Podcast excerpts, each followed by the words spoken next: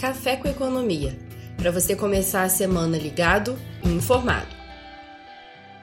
Fala galera, esse é o Café com Economia, podcast semanal da Orama, com os principais acontecimentos da semana que passou e o que, que o investidor deve ficar de olho para a próxima semana. E estou aqui para mais uma aula com o nosso economista Alexandre Espírito Santo. Fala Alexandre, como é que tá?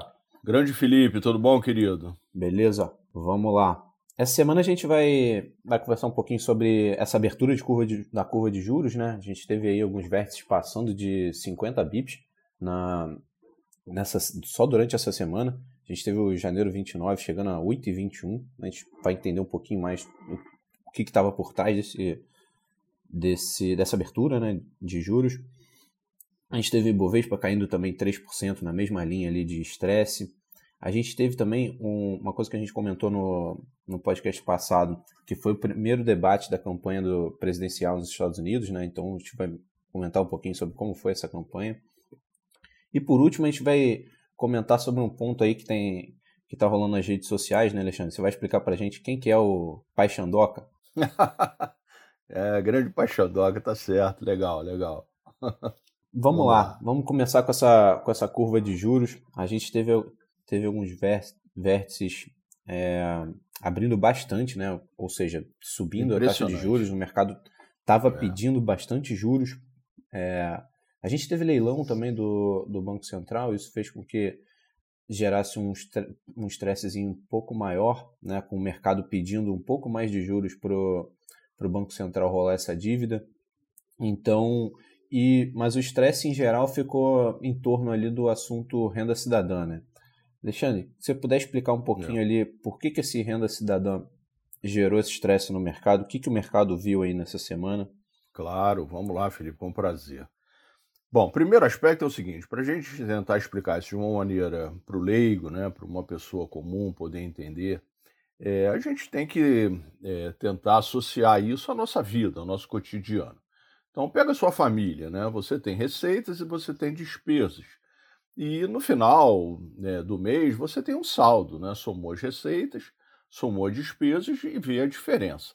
Essa diferença ela pode ser zero, pode ser positiva, que a gente chama de superávit, ou negativa, que nós chamamos de déficit. Quando você tem superávit, é, não há um problema, pelo contrário, você é um formador de poupança. Né? Você tem dinheiro de sobra e você vai procurar alternativas para investir o seu dinheiro para aplicar e receber taxa de juros. Se você está no zero a zero, é, não é um problema, porque você consegue ali, é, com as suas rendas, é, pagar os seus, o seu dia a dia, né, o orçamento familiar. Porém, se você é um agente deficitário, Felipe, aí sim você tem um problema, porque você vai precisar fazer algo que realmente não é muito agradável, que é contrair uma dívida. Né? Então, todo agente econômico deficitário, ele acaba precisando se endividar. E o governo, ele é um agente econômico. Não é? O governo ele teria até uma outra possibilidade, Felipe, que é uma operação um pouco mais sofisticada, que é emitir moeda para financiar o déficit, o que nós, como famílias e as empresas, não podem fazer. Porém, o, o governo ele pode emitir títulos de dívida é, que é normalmente o que ele faz. Então, o governo brasileiro, há muitos anos, ele vem apresentando déficit em suas contas. Não é? Até ali, é, metade, né, meados ali do governo Lula, é, nós apresentávamos superávit, porém, depois com o governo Dilma, a gente começou numa onda de déficits que vieram é, se perpetuando. O problema é que agora, Felipe, com essa é, questão da doença, da Covid, o governo precisou gastar muito, muito, muito mesmo para auxiliar os mais necessitados, os vulneráveis. E essa, esse déficit ele explodiu. Né? Na, ver, na verdade, o governo brasileiro gastou, assim, para a gente arredondar, 10% do PIB com a doença. Então, o que, que acontece? No governo Temer, é, eles criaram um instrumento, Felipe, que é muito importante né, e deu uma sinalização né, para todos nós, que é a questão do teto dos gastos. Como é que funciona o teto, Felipe? Você tem uma despesa no ano e no ano que vem sua despesa ela pode ser corrigida pela inflação, mas não pode ultrapassar esse valor, tendo Pelo algumas IPCA, né? o IPCA, perfeito, tendo algumas poucas exceções, não é? Por isso, é, o que acontece é que no ano que vem, 2021, como a gente sai desse orçamento especial, né, do orçamento de guerra, que é que foi utilizado por conta da doença, nós voltaríamos à regra normal, né, do teto dos gastos.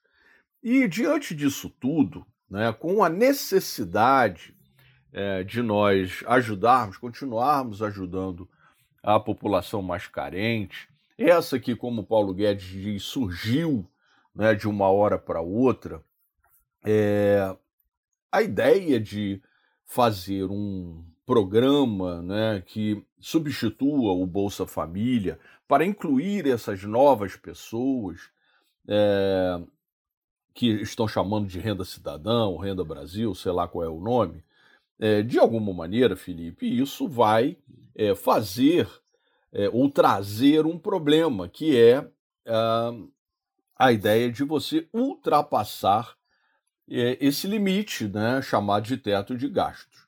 Se você fizer isso, vai ter um baita problema sobre todos os aspectos, inclusive sobre o aspecto político, né, porque o presidente Bolsonaro ele havia prometido que a questão fiscal seria é, respeitada no seu governo. Então, é, existe uma ala, Felipe, do governo que tem essa tendência de pressionar para mais gastos. Isso é tradicional, a gente já conversou isso na economia Sim. brasileira. E a gente vai ficar nessa briga entre aqueles que querem, é, muito, na minha visão, muito corretamente, manter né, o padrão, né, vamos respeitar o teto, e alguns que, de alguma maneira, ó, vamos dar um jeitinho, aquela coisa do brasileiro, e furar o teto. E a briga aí é um pouco entre a ala né, mais conservadora, liderada pelo ministro Paulo Guedes, e a outra ala desenvolvimentista, que é Exato. o ministro Marinho. E aí fica nessa briga que, na minha cabeça, não vai levar a lugar nenhum, Felipe. Exato. E um ponto que, que chamou bastante atenção no mercado foi essa essa ideia de que o governo estaria criando uma contabilidade criativa, né, para financiar esse para financiar esse novo programa. A ideia lá atrás no, no início da semana, que foi até é, foi até desgastada até o, o, fim da semana, né? Ela foi destituída um pouco, mas a ideia era utilizar exatamente aquele pagamento de precatórios para poder financiar esse, esse novo programa, né? E Felipe, se você, se você uma ideia de calote. começar, é, se você começar com essa coisa de contabilidade criativa, você vai reavivar na cabeça de todos nós é, um passado recente muito pouco glorioso. Né? Então, usar Fundeb, usar precatório, é começar a tentar encontrar coelho de cartola que você não está aqui trabalhando é, com mágica.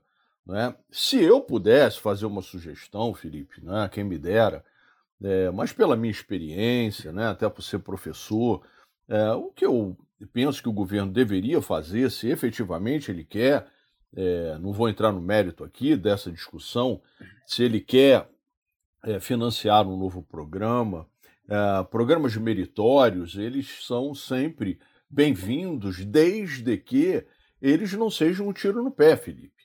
Né? Então, o que ocorre na minha cabeça é o seguinte: é, veja, o teto do, dos gastos, não adianta você criar um novo imposto, na minha visão. Por quê? Porque se, vamos imaginar que você tenha gasto 100 e a inflação foi 5, então no, mês, no ano que vem, você só pode gastar 105. Não adianta você colocar mais impostos, porque você vai gastar no máximo 105. Não adianta não ficar adianta criando aumentar a receita isso. A, a despesa está limitada, né? Perfeito. Então, se eu pudesse fazer uma sugestão, eu prefiro que você reduza os subsídios. Existem muitos subsídios na economia brasileira. Então, na minha cabeça, é o menos pior disso tudo, em vez de criar impostos, como diz, como dizia meu professor na faculdade, no primeiro período da faculdade eu aprendi isso, Felipe, lá no início da década de 80, o subsídio é um imposto negativo, não é? porque o governo está abrindo mão dele. Então, pega Sim. esse caminhão de subsídio que existe na, é, na economia brasileira e vamos começar a avaliar. Não, é? não estou aqui dizendo que temos que tirar esse ou aquele, desse ou daquele setor, mas vamos montar então um grupo de estudos, ao invés da gente chegar e ficar né, tentando é, descobrir a pólvora, fazer mágica, vamos é, racionalizar para entendermos o que, o que pode ser feito nessa questão de redução do subsídio. Né? Porque você criar o imposto sobre dividendo, criar a CPMF, criar imposto sobre grande fortuna, é, para mim é só colocar mais impostos numa economia onde já está sendo tributado 35% da renda em média. E, e, nessa linha até o Paulo Guedes deu uma declaração de que esse renda cidadã ele tem que ser financiado por uma receita permanente, né? não puxadinho, como ele mesmo disse. É, que vai bastante em linha com o que você falou. Apesar de não, não ser necessário exatamente uma receita, né? você, tem que, você tem que realocar ali a, a distribuição de renda, mas essa, essa linha é importante de, de, do programa andar com as próprias pernas, né? de ser financiado com uma receita permanente permanente ali, um, uma, Sim. um programa permanente. Esse, esse, Felipe, esse é o conceito que todos nós devemos usar, inclusive na nossa casa, não é? Para você é, criar Sim. uma nova linha de despesa na sua casa, você precisa ver da onde virá a fonte da receita, não é? Porque senão, é, no limite, você vai voltar para o gasto. Não adianta, como alguns falaram, Felipe, ah, vamos aumentar acelerar, porque até agora não aconteceu quase nada, né? o programa de privatizações, também não adianta, eu vou privatizar, é uma receita é, não recorrente, extraordinária.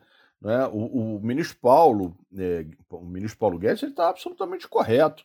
Né? Para você fazer um programa, já que vamos nessa linha, e de novo, não vou ficar aqui discutindo é, programas meritórios, porque eles atendem uma parte da, da população e, e são importantes.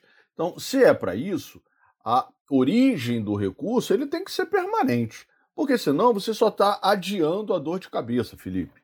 Exato. E o, e o mercado enxergou isso, né? O mercado começou a precificar o, a curva de juros um pouco mais para cima, dificultando ali as rolagens e essa emissão de dívida do, do governo, né? O mercado enxergando que o governo está um pouco mais arriscado justamente por esse aumento de déficit e falta de solução para o futuro o mercado começou a é, tá já algumas semanas né, precificando cada vez maior o, um risco fiscal. E nessa linha, a gente entra no nosso segundo assunto aqui, que é o Ibovespa caindo 3%, né? Porque você, quando você aumenta a sua curva de juros, a curva de juros soberana do país, você naturalmente está aumentando o risco para as empresas, né? Porque a primeiro, o primeiro ponto é um fator técnico ali, né? Quando você calcula hoje na, nas aulas de valuation, hoje você, você pode falar até melhor do que eu, Alexandre, nas aulas de valuation lá, quando você precifica a ação a valor presente, quando você traz o, todos os fluxos de caixa a valor presente, quando você calcula o WOC, você está aumentando tanto a, a projeção de dívida que a empresa vai pagar, quanto o custo do capital próprio. Então, você aumentando essa taxa de juros, você naturalmente já precifica as ações com um pouco mais de um pouco mais baixas, né? um preço um preço um pouco menor. Perfeito. E isso tem sido esse foi o primeiro fator técnico aí. E o, o segundo são, é a própria perenidade das empresas, a continuidade do fluxo de caixa, dado que dado que o Brasil vai enfrentar pode enfrentar um momento um pouco ainda mais difícil do que esse cenário de recessão. Mas Perfeito, Felipe. O...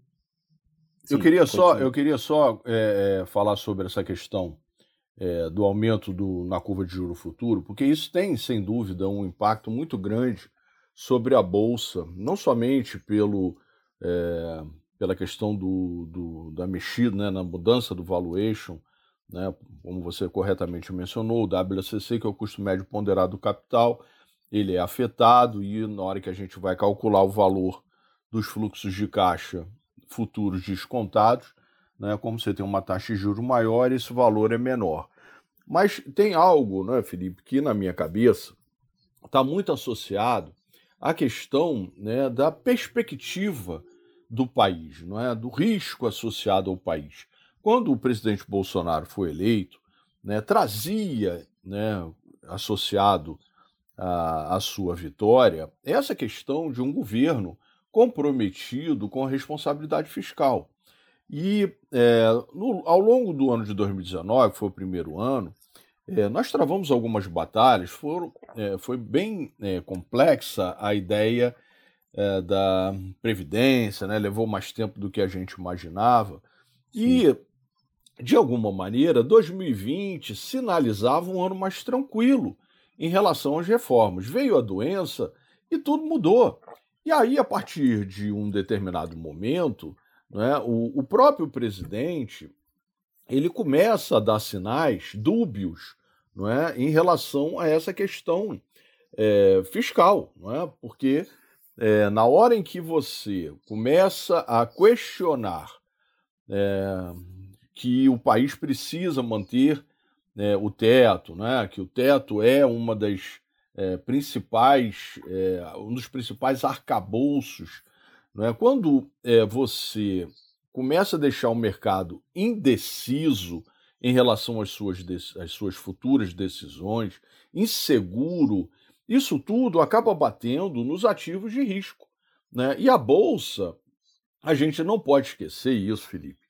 E eu venho também batendo muito nessa tecla. Se você pegar o fundo lá de março, a bolsa ficou ali um pouco abaixo de 70 mil, ela foi para 106 mil, né? muito rapidamente, em dois, três meses.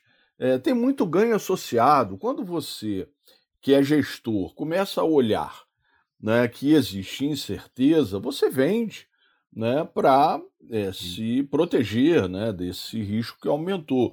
Tem ganho, né, sobretudo para quem é, comprou lá embaixo, então o cara vai e realiza, é natural. Um outro aspecto, Felipe, que a gente também já vem mencionando, é a ideia é, desses, dessa onda de IPO. Né? Porque para você entrar num, numa oferta inicial, você precisa de dinheiro, né, Felipe? Você precisa ter o dinheiro para comprar ação.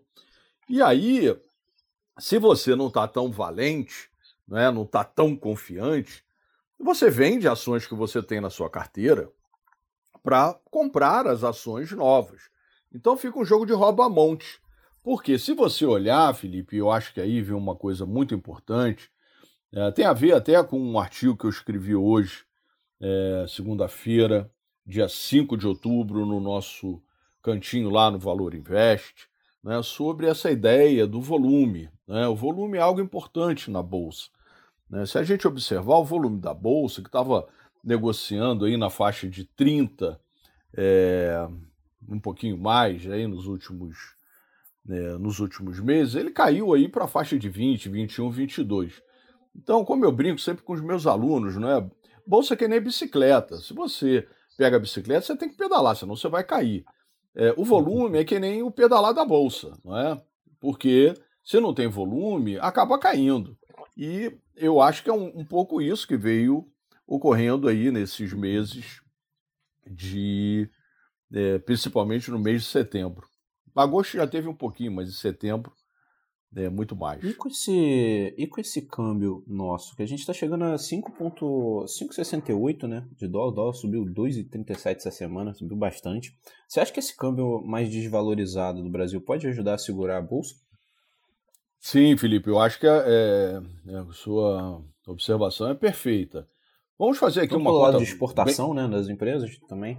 Sim, vamos, é, Mas... é, vamos, vamos fazer uma conta bem simples, Felipe.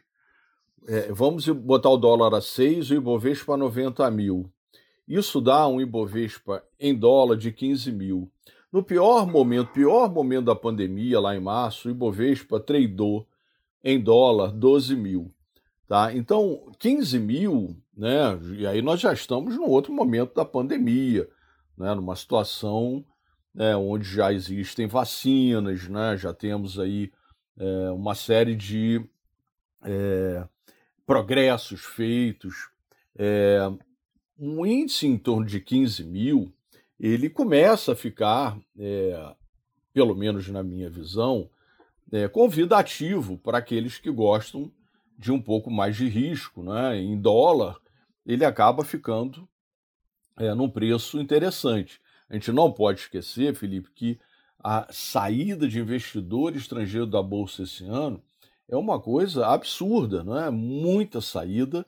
É, esse cara foi embora, né, buscando lá é, o seu mercado, as empresas de tecnologia. Só que também lá fora você teve no mês de setembro né, um para trás enorme, porque teve uma queda importante. O Nasdaq caiu 5%, né? E se você Exato. pegar da máxima até a mínima naquela realização, foi uma queda de mais de 10% no Nasdaq. Então, também não ficou, e a gente vinha alertando isso aqui, né, Felipe? É, não estava nenhuma galinha morta lá fora, pelo contrário. Né, a gente vinha enfatizando que os PLs lá estavam muito, muito acima do, do razoável. Sim. E, e como você comentou né, na, sobre a Bolsa lá fora, acho que vale a pena agora a gente entrar no nosso terceiro tema aqui, que foi o debate da campanha presidencial nos Estados Unidos. Né? A gente teve esse primeiro debate entre o Joe Biden e Donald Trump, sendo que os principais temas abordados ali foi, foi essa questão do voto por correspondência, teve tiveram algumas questões ambientais, pandemia, economia, racismo, e uma, uma estratégia bastante forte ali, bem, bem é, como é que posso dizer, bem explícita para o mercado inteiro foi essa estratégia do Trump de tentar interromper a fala do Biden inúmeras vezes, né? tentando mostrar uma superioridade ali, mostrando que ele estava à frente do, do debate. Então, mas acabou sendo bastante explícito, ficou até um pouco esdrúxulo às vezes para quem estava assistindo. E mas, mas isso vai certamente vai ocasionar uma dificuldade ali no na estratégia do Trump de ganhar os votos de quem ele precisava ganhar, né? Porque acho que ali foi muito mais um debate para reforçar a reforçar a, o público que ele já tem do que para ganhar novos eleitores, né? Como é que você viu esse debate, Alexandre? Olha, eu fico com tristeza, Felipe, porque e até esse é um dos assuntos que eu abordo no nosso artigo de hoje, no Valor Invest. É um debate, assim, caótico. Né? Nós vimos é, dois senhores né? É, com idade Sim, já, né? acima de 70 Biden tá anos. Biden está com 77 anos e o Trump com 74. Exato. Né? E um, um tratamento entre ambos né? É muito pouco é, edu polido, né? a educação ali passou longe. É, sem dúvida, Felipe, eu, eu tenho é, falado aqui reiteradas vezes sobre o risco da eleição americana. Né? Voltando, né? o Trump ia se reeleger muito facilmente, é, depois, com a doença, uma série de questionamentos que é, estavam meio que adormecidos, escanteados, eram minimizados é, eles afloram. Né? Então, como você mencionou, né, você tem a questão é, da violência, o racismo, o Obamacare, né, que tinha também sido colocado de lado, é, uma série de é, pontos, de questões caras a, aos americanos que estavam meio de ladão, assim. E o Trump, como ele tinha feito uma gestão econômica bastante razoável, inclusive por conta da queda de impostos. E, de alguma maneira, né, Felipe, a gente não pode também tapar o sol com a peneira. Ele estava conduzindo essa guerra comercial que ele criou com a China, ele estava conduzindo de uma maneira é, bastante razoável, é como se ele tivesse né, no controle dessa guerra comercial. Tudo isso é, indicava que o Trump iria se reeleger com alguma facilidade. Só que agora tudo mudou, inclusive porque na sexta-feira ele foi diagnosticado com a doença, né, com a Covid. Exato. E ele é um daqueles negacionistas, né? O cara que, ah, não, isso aí não é muito relevante, não precisa usar máscara. Inclusive, eles ficaram batendo boca por conta de um usa máscara, o outro não usa máscara. E nesse aspecto, eu acho até que a, a, os americanos eles devem olhar e falar assim, poxa, mas se você não usou máscara e ficou doente, né, é, pode ter sido é, um tiro no pé né, do Trump. É, vamos ver como evolui né, a, a doença, né? Pelas informações que a gente tem, o quadro dele é de uma boa evolução, tomara que assim seja, né? Agora, acho, Felipe, sinceramente, que essa eleição ela vai ser uma das mais complexas, se não a mais complexa de todos os tempos é, nos Estados Unidos, porque é, diante disso tudo, é, a ideia da judicialização que a gente vem comentando aqui há algumas semanas, ela, na minha cabeça, aumenta, porque é, se o Biden né, caminhar realmente do jeito que está caminhando para a vitória, é, todas as pesquisas indicam a vitória do Biden, é, isso vai trazer, na minha cabeça, uma turbulência, porque o Trump judicializando, você pode ficar ali, sei lá, durante um mês ou dois meses, sem saber quem é o presidente. E aí o, os mercados né, não estão baratos, subiram. É, diante disso tudo, pode haver uma corrida por ativos de risco, é, não bolsa, mas estou me referindo aí ao ouro, por exemplo. É, o próprio título do governo americano nessas horas acaba sendo um porto seguro. Então, Sim. talvez é, os mercados financeiros entrem numa, num momento de volatilidade muito, muito grande, porque é, fica incerta a situação da principal potência econômica do mundo. Exato. E isso, eu acho que, assim, tende a amenizar um pouco se o Biden ganhar por muito, né? Que aí eu acho que essa, esse risco de judicialização é reduzido um pouquinho. É, isso é, é bem importante, Felipe, porque é o seguinte, lá nos Estados Unidos, né, você levar a presidência, mas não levar a Câmara e Senado é um baita problema, né? Então, é preciso saber, principalmente o Senado, né, se o Senado será republicano, né, continuará republicano, ou se ele mudará de mãos e passará para os democratas. Bom, Alexandre, por último, é, a gente que acompanha em suas redes sociais tá vendo sempre, sempre você comentar sobre o PX, é. o famoso Paixandoca. Tá Vamos certo. lá, explica pra gente aí como é que surgiu, quem que é o Paixandoca? É, é boa, Felipe. É, o Paixandoca, na verdade, foi é, uma brincadeira que eu fiz há muito tempo atrás com os alunos lá no IBMEC. Né? Isso já deve ter um pouco mais de cinco anos é, eu estava dando uma aula e falei sobre é, um movimento da Bolsa, eu acho que foi da Bolsa, não me lembro, já tem tanto tempo.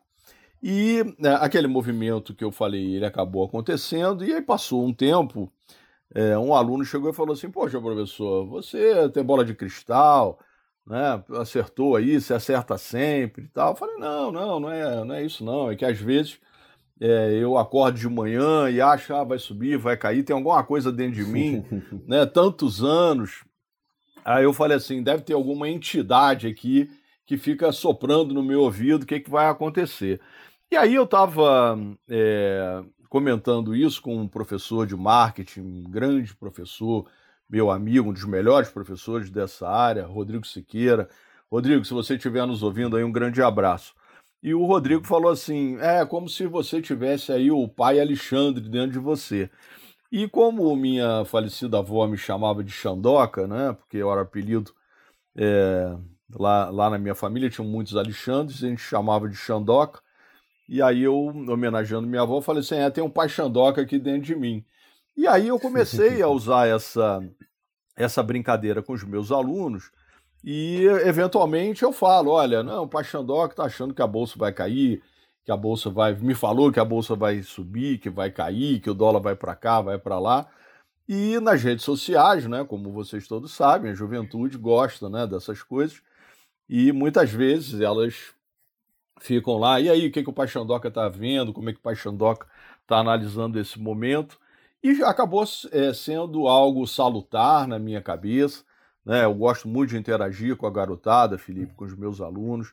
Né? Acho que esse é o grande, é, é a grande vantagem da gente ser professor, além de eu aprender com Boa. vocês, com os alunos, é a gente passar um pouco da nossa experiência de uma maneira suave, não é?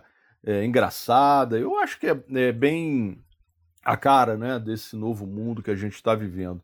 Então, o Paixandoca é isso. Ele está aqui de vez em quando dando um soprado no meu ouvido. E aproveitando então, vamos lá. É, a gente aqui nesse podcast, todo mundo é seu aluno aqui nesse podcast, né? Então vamos lá, qual é a visão do Paixandoca aí pra frente? Oh, Felipe, Paixandoca, ele, ele cantou a pedra aí desse, dessa, desse movimento da Bolsa lá de fora, né? Que estava cara, que ia dar essa entregada. É, o Paixandoca, ele não vê a Bolsa daqui muito abaixo de 90 mil, Felipe. Né? Eu acho que essa faixa entre 90 e 95 é uma área de suporte e ele continua achando que no fim do ano, é, se não acontecer é, nada que fuja né, ao seu controle, é, que um bom número para o Ibovespa continua entre 100 e 105 mil. É isso, Felipe. Beleza. Gente, então com isso a gente encerra aqui. Obrigado, PX, pela, pela aula. boa, Felipe. Boa, Obrigado. boa traduzindo aí os é. cenários do mercado. É, alguma semana, consideração, semana seja do vem... Alexandre ou do PX?